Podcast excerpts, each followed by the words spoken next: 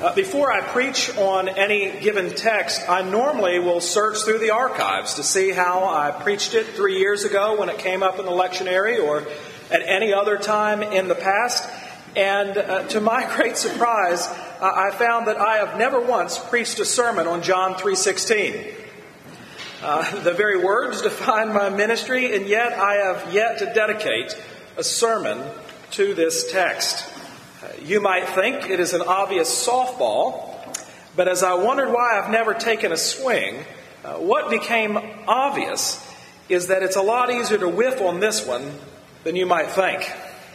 Uh, it's easy for us as we look at John 3:16 to get lost in vague notions and try to put into words how great God's love is for his people. Uh, when even John, uh, who writes down this conversation, couldn't do that. We, like him, simply need to allow Jesus to speak for himself. Uh, for God so loved the world that he gave his only begotten Son to the end that all that believe in him uh, should not perish, but have eternal life. Uh, what does it mean for God so loved the world? We do have lots of vague notions that, well, yes, of course, God loves the world, but what does it mean that God actually loves the world? Well, we know because of what the Bible teaches that God loves the world because we are sinners. Uh, there is nothing inherent to us that makes God love us. Uh, we don't bring anything to the table. Uh, he doesn't look down from his throne and think, how adorable. Uh, he has every reason to dislike us, to cast us off, and yet he goes to such great lengths to prove his love for us. He will not be thwarted by our wanderings, our self righteousness, our opposition to him, our hate toward him. Nothing can ever separate us from the love of God who are in Christ Jesus. Charles Haddon Spurgeon, preaching one Sunday morning to his congregation in London, said this about the love of God. If you desire to see the love of God in this great procedure, you must consider how he gave his son. He did not give his son as you might do, to some profession in the pursuit of which you might still enjoy his company but he gave his son to exile among men.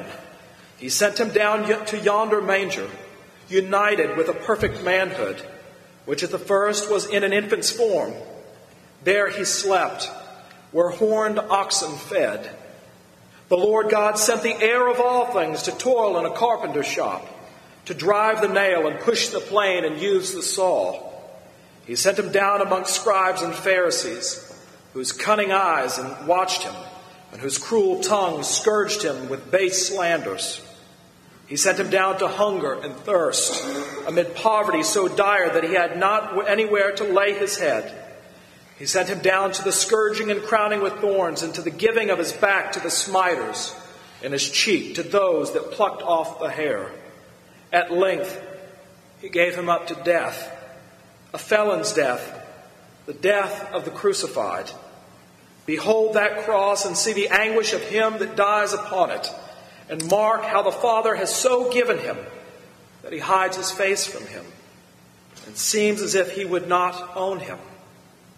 The cross tells us how fully God gave his Son to ransom the souls of the sinful.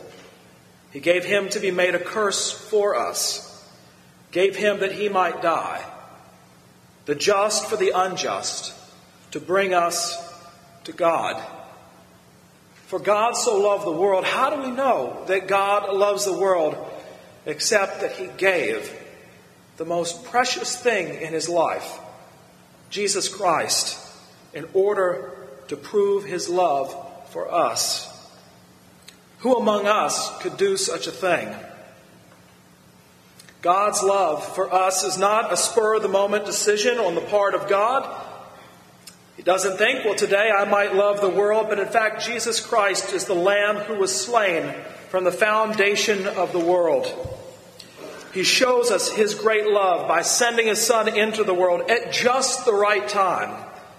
And though we received him not, his love did not diminish. It was not thwarted, but sought us out with determination. And yet, this is just a general idea of God's love for the world. What Jesus tells us today is that his love is also specific. It is personal to the believer. It is not vague, it singles you out. This is the whosoever believes in him should not perish but have eternal life of the gospel. He seeks to rescue you. As Martin Luther says, this is the pro te of the gospel that God is for you, that this message of the cross is for you, that as he is born and walks his perfect life, and as he carries the cross to Calvary, he is thinking of you. You are on his mind. It is true to believe that Jesus came into the world to save sinners, but you should also know that he came to save you. Jesus calls you by name. Do you know God's love personally? Do you know the depths of His mercy and His grace for you in your station of life? How well He knows the feebleness and frailty of your frame. He doesn't just look out at a blob. I think I've told you this before. When I first started preaching, uh, I wore glasses. I wear contacts now, although I'm wearing glasses this morning. And so when I would preach to sort of get me over the hurdle, I would preach without my glasses on. I could see my text, but it was easier preaching to a blob. And yet, God has singular vision, and when the word comes, it comes to you. He looks at you, and his word is for you. Paul writes to us this morning in the book of Romans that Abraham believed, and it was reckoned to him as righteousness. What did Abraham believe that was reckoned to him as righteousness? Well, what we know is that God implanted faith in the heart of Abraham so that when he was called out of Ur, he could go with faith. Though not knowing where he was going, he allowed God to lead him to a promised land where his offspring would be as numerous as the stars in the sky. And here we are, the children of Abraham, by faith, sitting in a church in Birmingham, Alabama. God fulfilled his promise. But an even greater test of faith, a testimony of God pouring his message of love, the pro te of the gospel, into Abraham's heart, is that God asked Abraham to give up his only son. You see, he had promised Abraham and Sarah a son. They hadn't had one, and they were so far along in age that when God said, I will give you a son, Sarah laughed. Be careful when you laugh at God. And as they entered into that promised land, to the area called Moriah, there was a mountain. And God said to Abraham, Take your son up to this mountain and sacrifice him. Abraham said,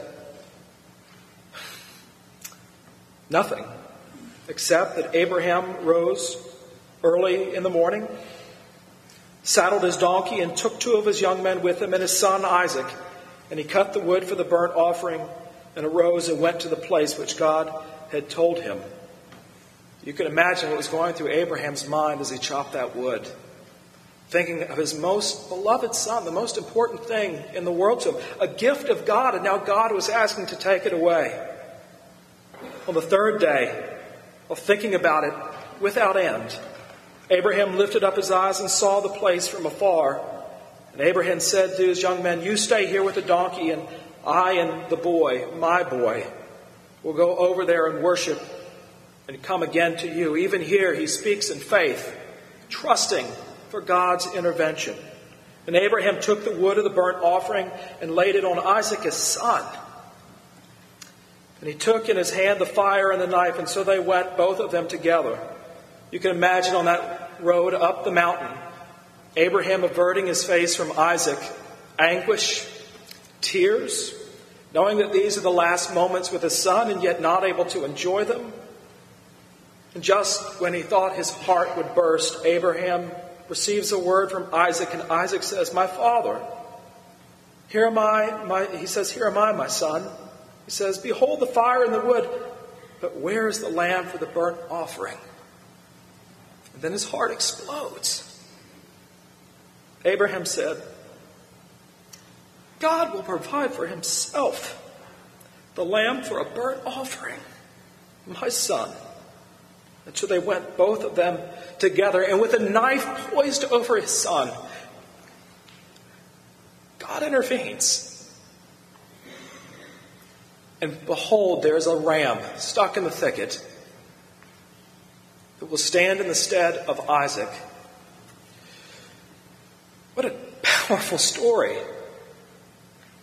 What is often lost in this story is a little bit of biblical geography. Fast forward many, many, many years later. Now, this hill in the middle of the area called Moriah, it has another name. It's called Calvary. It is the very hill that Jesus Christ would carry the hardwood of the cross up, and where God would give up his very own Son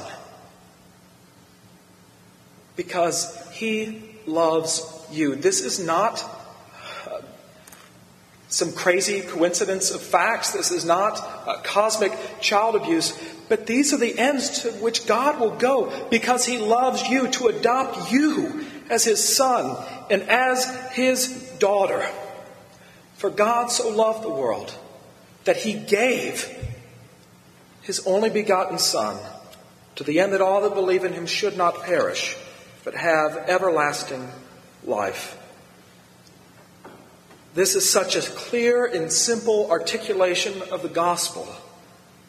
And to those in the church who say that, well, the gospel is so much more than this, I point them here to Jesus himself in John chapter 3, and I say, Praise God that there is nothing more than this.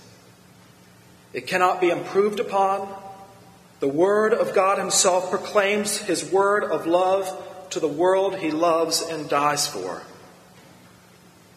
When Karl Barth, the great 20th century theologian, made an academic tour of America to colleges and universities and theological seminaries, uh, one American student, and we're famous for this sort of thing, stood up and said, Dr. Barth, what is the greatest thought that has ever passed through your mind?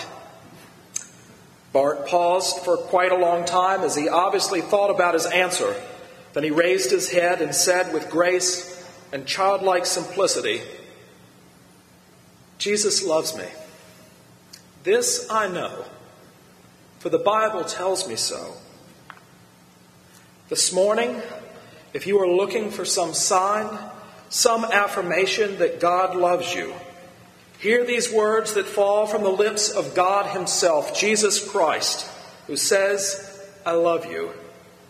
See the man Jesus Christ, who died for you and was raised from the dead, so that now nothing can ever or will ever separate you from the love of God.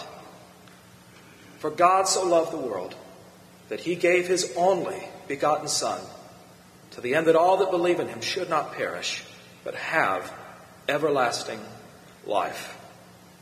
Amen.